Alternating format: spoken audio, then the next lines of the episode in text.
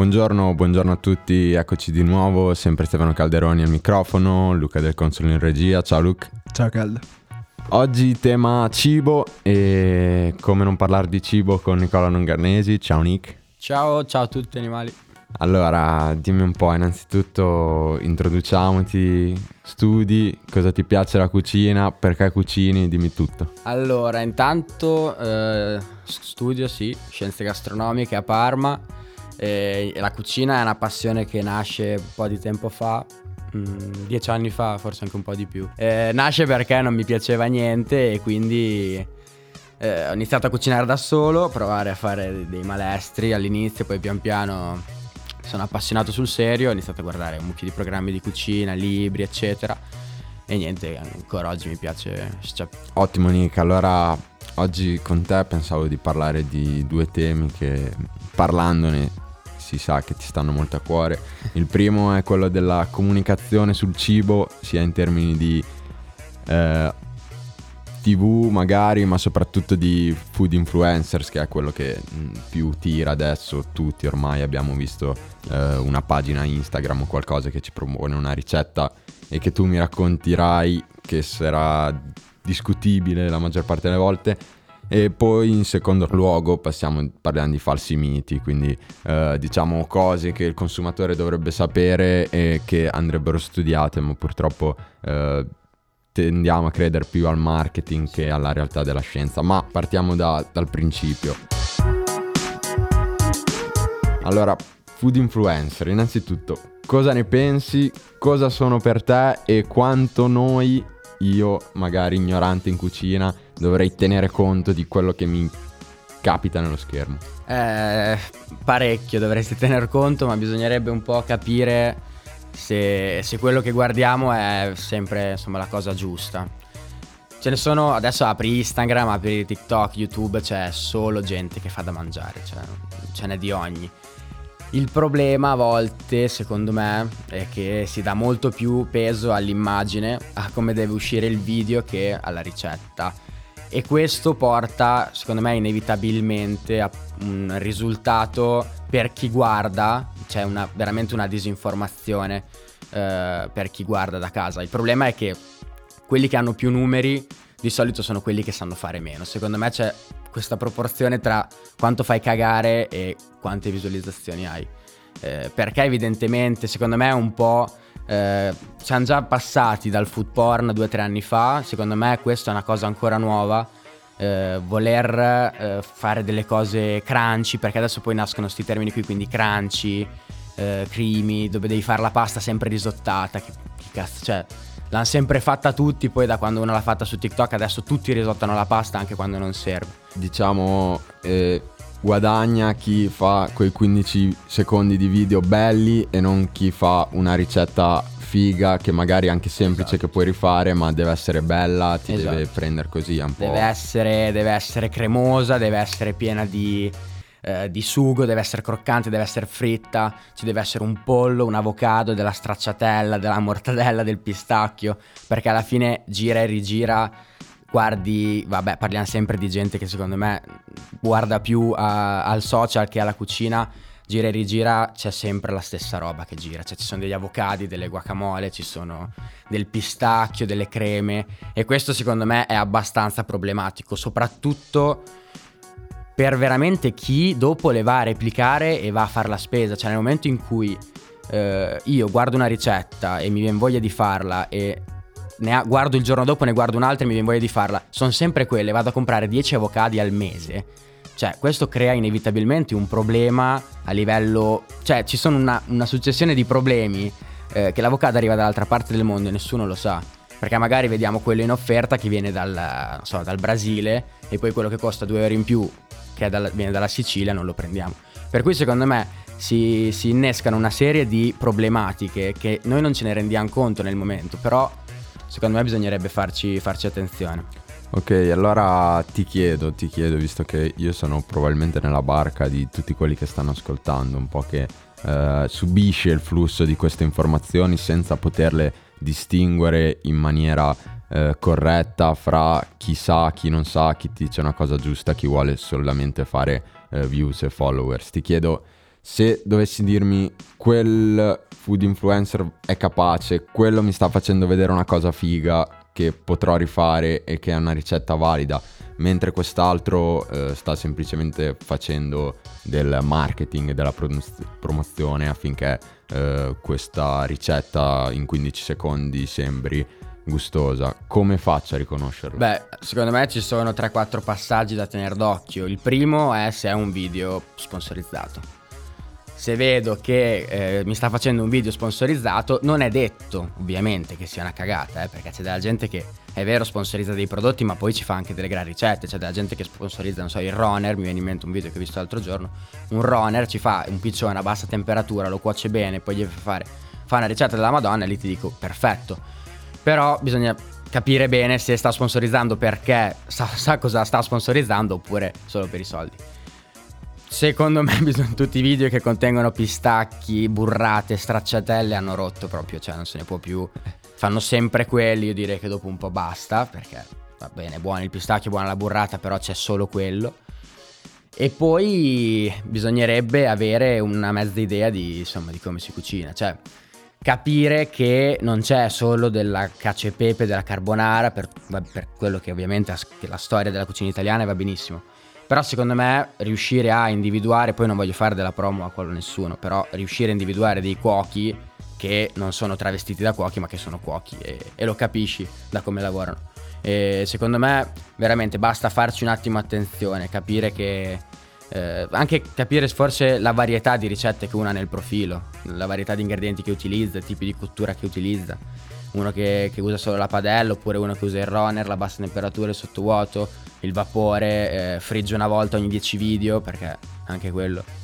Quindi secondo me ci sono dei passaggi da tenere d'occhio, poi ovvio che non è che c'è una legge esatta, eh, però secondo me se uno ha una mezza idea di come, di come si, ci si mette i fornelli, secondo me riesce a capire cosa è buono e cosa no. Sì, diciamo uno deve comunque avere mh, mm, voglia di incuriosirsi e non fermarsi a quei 15 secondi di video perché come mi dicevi tu ti sei appassionato guardando programmi, guardando... Sì, guardando ricette, Gambero Rosso. Guardando eh, libri, leggendo libri. Sì. E quindi è un processo più lungo che non sta dietro a quei 15 secondi e che, eh, come ne parlavamo anche prima, quel 15 secondi, se non è eh, diciamo funzionale a uno sviluppo successivo della ricetta o comunque dello studio di, su quel cibo, sì. eh, può andare a eh, restringere eh, quello che è il valore sì. dello stesso cibo. Poi è importante dire anche che non è che uno deve cucinare solo se è appassionato alla cucina, eh?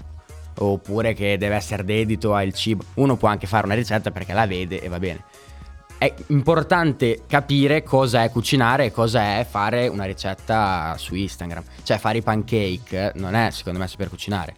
È una parte anche quella, però bisogna secondo me capire bene la differenza. Poi tutti possono provare ci mancherebbe. Ok, invece ti volevo anche portare su un altro tema, eh, sempre eh, che concerne con la comunicazione del cibo, e sono i programmi televisivi di cui tu hai conoscenza ampia, direi. Eh, questi invece, eh, diciamo, mh, mm, i cibi che vedi, le tecniche che vedi di cucina possono essere solo considerati uno spot fini al programma o anche lì uno spettatore che lo guarda può eh, prendere e fare una cultura del cibo, di come va cucinato, eh, come va cotto, eccetera. E secondo me c'è un abisso tra quello che è eh, Instagram, TikTok per quanto riguarda il cibo e la televisione se apri Gambero Rosso non vedi delle, delle robacce, vedi solo ro- gente che sa fare da mangiare. Vedi chi fa una cucina magari del nord e chi ha due stelle Michelin e si mette davanti a una telecamera. Ce n'è di ogni, ma c'è gente che sa fare da mangiare. Se apri Food Network, che è quello sul digitale, c'è gente che sa fare da mangiare. Poi se mi dici il target è le casalinghe, ci sta.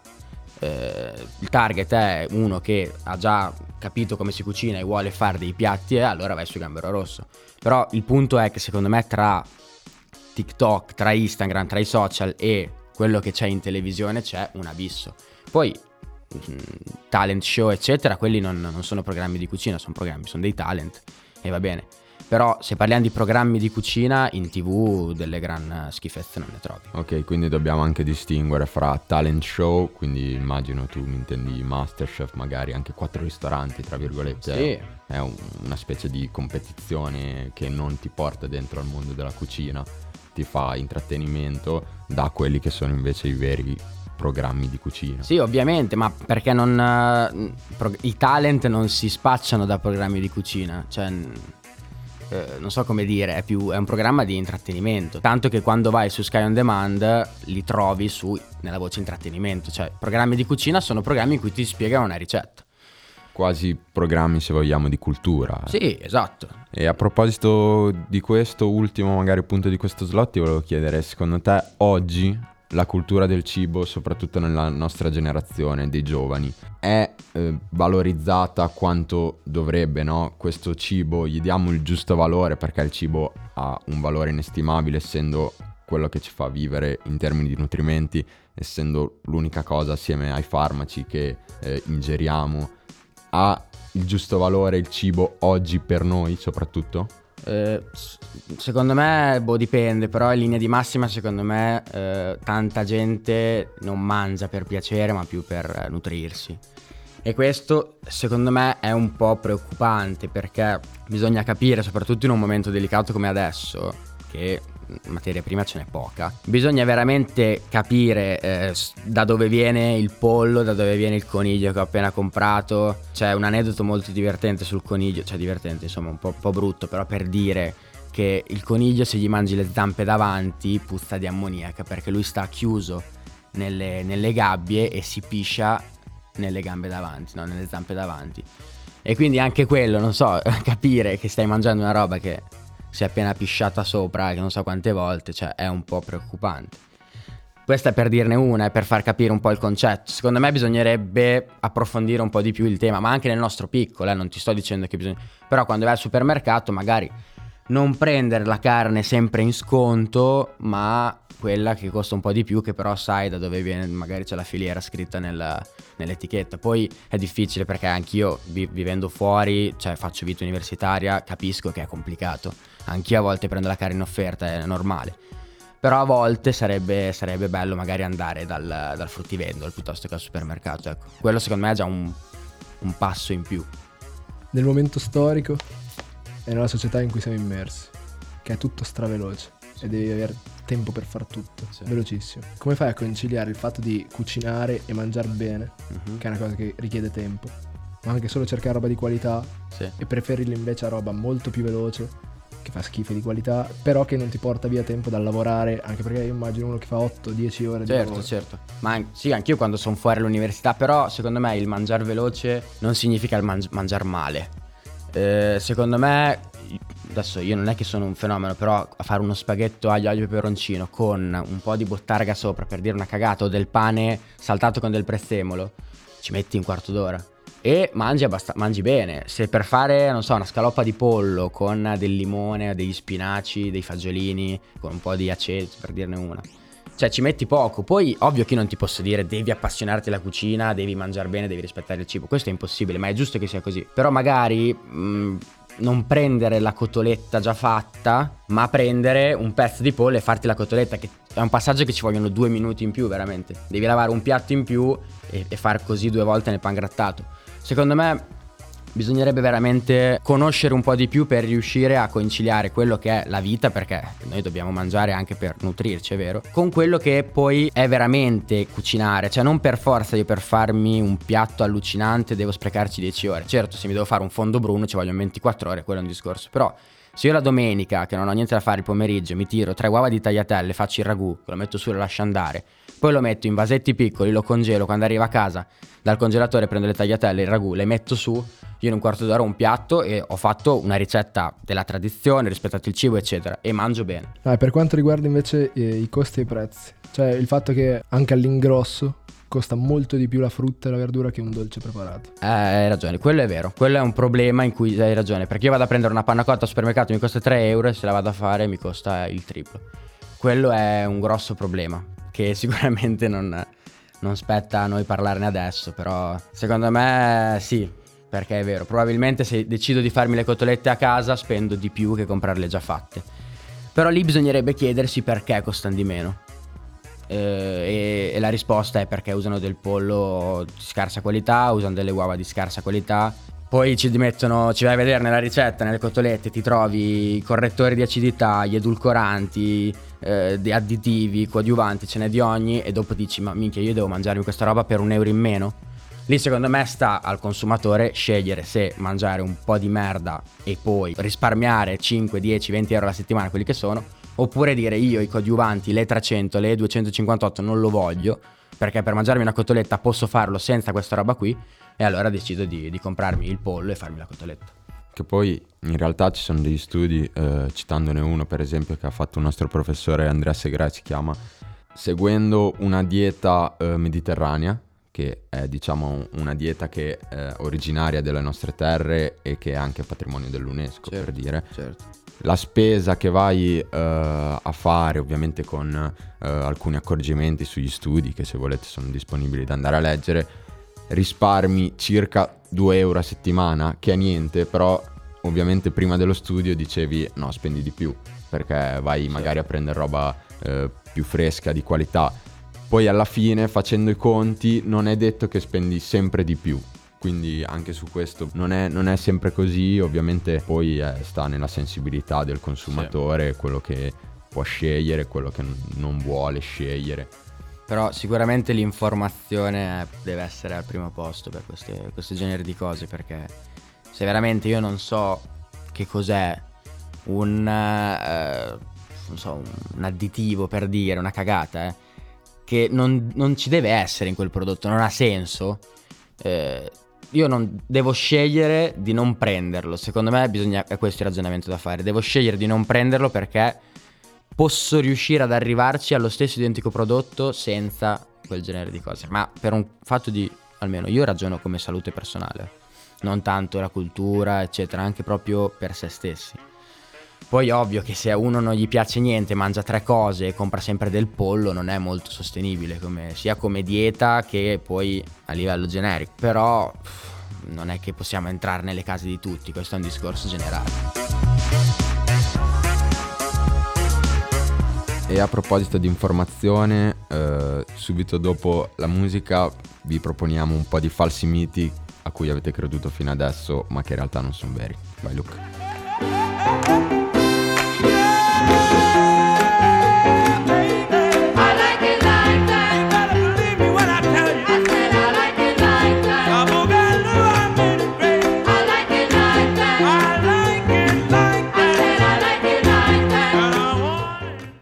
Eccoci qua, come dicevo, ora parleremo un attimo di falsi miti sul cibo, poi extra slot su come sprecare meno, cos'è lo spreco alimentare e consigli dallo chef Longanesi su eh, cosa consumare e cosa no, anche se è preferibilmente entro EC.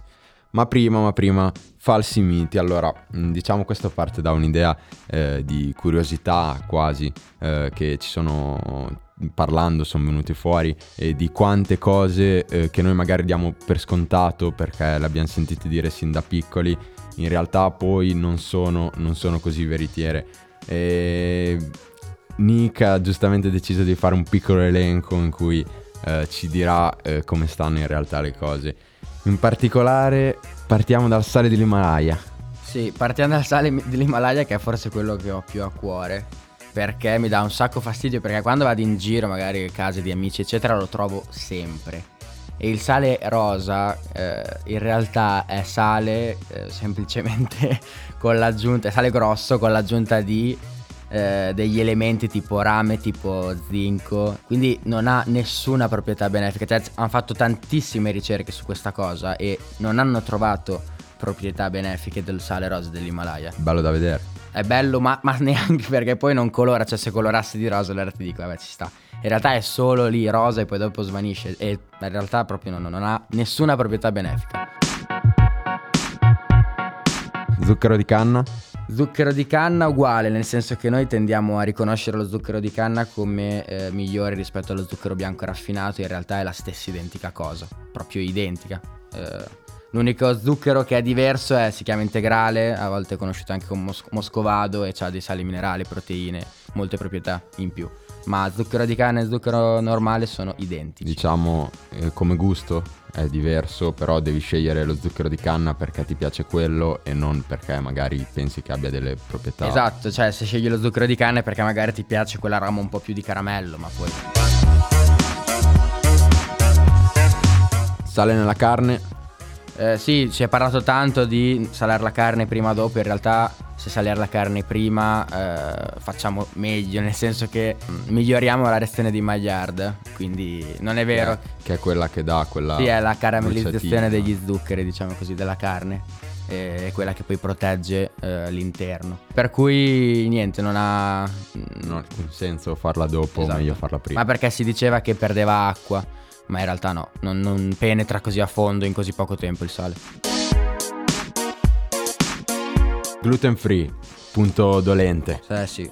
Perché eh, soprattutto negli ultimi anni il gluten free è passato come forse una cosa positiva da eh, acquistare anche per chi in realtà è tollerante al glutine. E questa è una cagata perché se io ho gli enzimi per digerire il glutine non ha senso che compri delle- degli, degli alimenti senza glutine. Poi se a me piace eh, un cracker con la farina di riso o con la farina di mais è un discorso. Però non devo ragionare che il glutine, il non glutine faccia meglio, ecco, perché non è vero. E stessa cosa con il lattosio, cioè se noi abbiamo gli enzimi che si chiama lattasi per scindere la molecola di, di lattosio, non dobbiamo, dobbiamo essere impauriti da- dal latte normale. ecco. Sì, che è eh, completamente... No, si dice che sia innaturale il bere il latte perché diciamo è nella natura dei mammiferi Sì. perdere dopo lo svezzamento, quindi quando inizia a mangiare cibo solido, questo enzima lattasi. Ma in realtà c'è un'intolleranza al lattosio molto diffusa e questa che ho appena detto Certo. è una di quelle ragioni e laddove ci sono dei fastidi è giusto che Assolutamente, uno certo. prenda, ma uno che può prenderlo perché se ne deve privare, Infatti, che tra l'altro senso. è anche stato uno dei motivi eh, di vantaggio evolutivo della specie umana che poteva eh, nutrirsi del latte di altre specie che aveva un sacco di proteine che poi magari adesso non lo vediamo così dal punto di vista nutrizionale ma ai tempi Però quando sì. non c'era tutta questa disponibilità di cibo il latte era quasi oro Ma ancora oggi ha un sacco di proprietà, lo consigliano in molti dietologi di bere latte. E anche per chi è intollerante al lattosio il formaggio Sì, esatto, spesso si tende a fare il ragionamento di dire sono intollerante al lattosio non posso mangiare i formaggi. In realtà quell'enzima lì scompare dopo tot periodi di stagionatura, dopo dipende dal formaggio, però in genere nei formaggi stagionati tipo il grana padano, il pecorino romano, formaggi di fosse, insomma, non c'è eh, quindi il lattosio, non c'è il lattosio per cui possono mangiarlo tutti. sì, In uno so- squacquerone, in una crescenza ovviamente no. Io sapevo circa tre mesi come Ma minimo di stagionatura. Sì, Eh, oltre che son pochi. sono pochi, ce ne sono molti formaggi, poi lo vedi, no? Dalla, dalla consistenza, Sì, sì. dal- dalla Se è fresco c'è il lattosio. potassio nelle banane è davvero così influente? Ma in realtà anche lì, non so, magari è nata da una mossa di marketing, ma poi ci sono. È al nono posto la banana come alimento ricco di potassio. Ci sono prima gli spinaci, i kiwi, i cavoli, per dirne tre. Per cui anche lì bisogna fare attenzione spesso a dire mangio una banana per il potassio. Se mangi gli spinaci vai meglio. E ora la chicca delle chicche che chef Longanesi ci smentisce che non avrei mai creduto. Oddio, cioè avrei sempre creduto. Cioccolato c'entra con l'acne? No, anche questo è stato un falso mito. Poi, ovviamente, io parlo di studi che ho visto e gente che ha detto così. Poi ci saranno sempre quelli che dicono che c'entrerà e magari fra cent'anni si scopre che c'entra. Però in realtà no, non c'entra perché l'acne è molto eh, insomma proporzionale alla dieta, ma nel senso di una dieta molto variegata. Se io mangio una dieta, se io mangio tanti prodotti diversi tra loro, avrò molto meno rischio di venire incontro all'acne. Il cioccolato, eh, ovviamente se mi mangio 6 kg di cioccolato per tre giorni, rischio, ma non perché è il cioccolato, perché sto mangiando la stessa cosa. Eh, Eh, diciamo eh, che l'acne forse è uno degli ultimi problemi se mangi Sì, esatto. di cioccolato. Sì, Comunque il cioccolato non c'entra con poi il sebo, sono tutti gli studi, non c'entra niente. Tutto come in quasi tutti i cibi e anche come quasi tutto nel mondo è una questione di quantità. Certo. Laddove la quantità non è tale da poter causare problemi, eh, allora perché privarsene Esatto. per questo motivo? Esatto.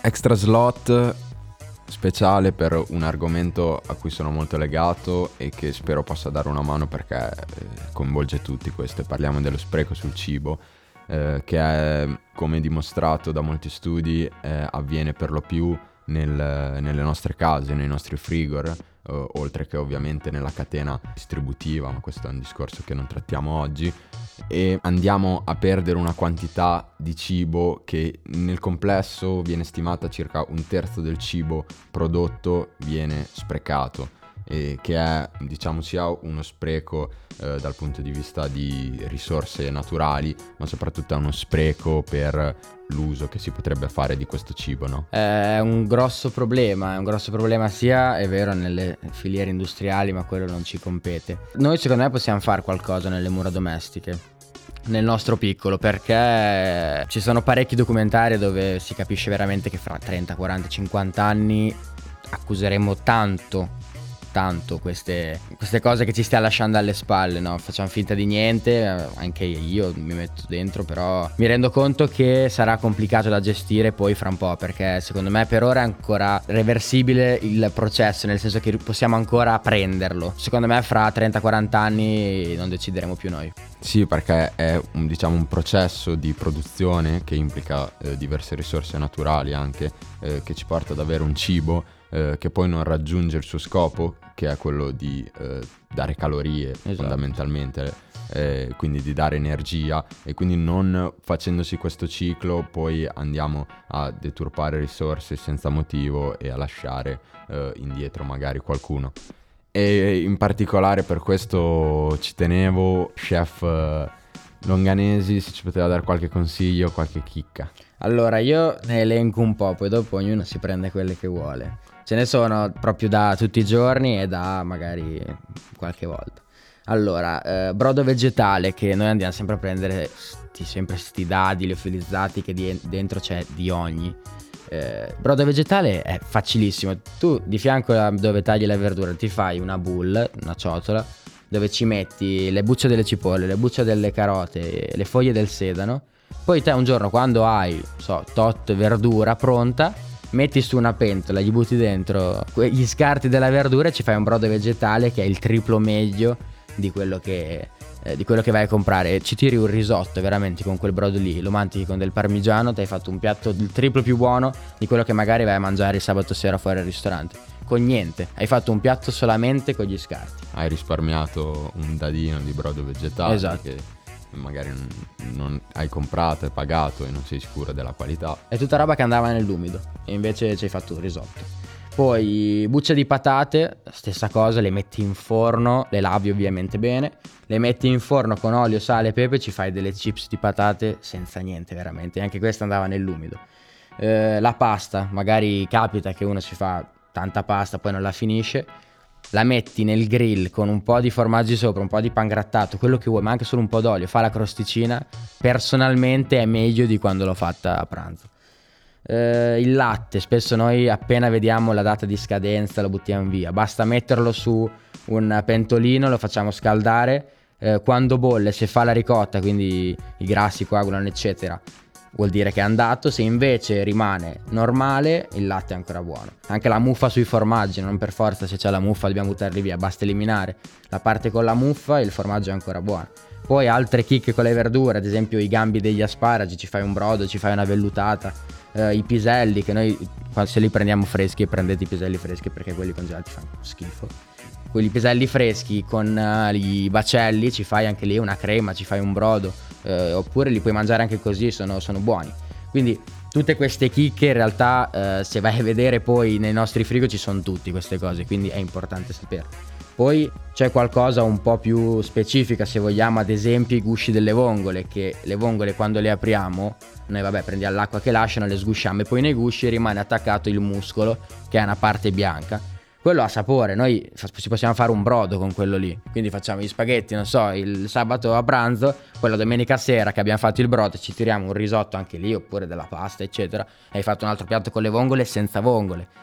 Quindi ci sono veramente, e ne ho citati 7-8, ma possiamo andare avanti quanto vogliamo, ce ne sono veramente tanti. Basta a volte ingegnarsi un po', basta conoscere, però ce ne sono tanti. Quindi sì, eh, riutilizzo diciamo di parti del prodotto che andrebbero scartate, Sì. eh, che a cui dai una seconda vita per un'altra cosa che ti fa risparmiare sia economicamente eh, sia eh, a meno impatto ambientale. E poi personalmente la soddisfazione di non buttare via niente per me è impagabile, cioè riuscire a fare un brodo con gli scarti è una figata. E poi un'altra, secondo me una cosa importante da dire che noi spesso non teniamo a non considerare la data di scadenza che spesso c'è scritto da consumarsi entro e a volte da consumarsi preferibilmente entro. Il preferibilmente non vuol dire che scade e quindi stai male la sera.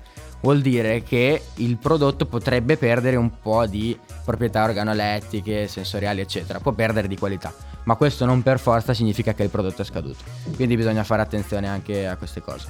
Infatti eh, anche qui mia mamma mi diceva spesso, eh, era la nonna che mi insegnava senza vedere scritto Esatto, niente ad esatto. annusare, capire una cosa. Io Esatto. per esempio questo non mi è stato insegnato, però eh, in qualche modo è una capacità che possiamo sviluppare eh, informandoci e Certo. capendo. Poi ci sono dei prodotti tipo una crema, più di 24 ore in frigo non ci può stare. Ci sono delle cose che sono delle regole, però anche i latticini, come facciamo a riconoscere magari se è andato uno yogurt piuttosto che... Il latte ve l'ho detto prima, un yogurt se inizia a essere... ha un odore sgradevole, non l'odore dello yogurt, è andato. Però se ne assaggi una puntina e ha quel sapore lì, vuol dire che è buono, perché altrimenti lo capisci se, se fa schifo. Quindi per evitare spreco direi riutilizzo, eh, capire quando eh, un- una data di scadenza è diciamo oggettiva, Esatto. eh, ma anche analizzare il prodotto se è scaduto o no. E infine se posso pianificazione della spesa, diciamo comprare le quantità giuste, Esatto. ciò che veramente credo di utilizzare. Assolutamente, assolutamente. E poi oh, se uno avanza del petto di pollo che lo congeli, non che lo faccia andare male. Grazie chef, questo è un tema che ci tenevo molto a trattare perché eh, anche se magari riusciremo a incuriosire una o due persone sullo spreco, sui falsi miti, su voler conoscere veramente cosa si va a mangiare, cosa vai a cucinare, è qualcosa che ha valore eh, in termini di cultura, Sì, sia di sistema Italia che di persona. Sì. Grazie a voi dell'invito, è stato figo. Bello. Alla prossima, grazie, grazie ancora Nick, grazie Luchi Regia, ci sentiamo alla prossima. Ciao.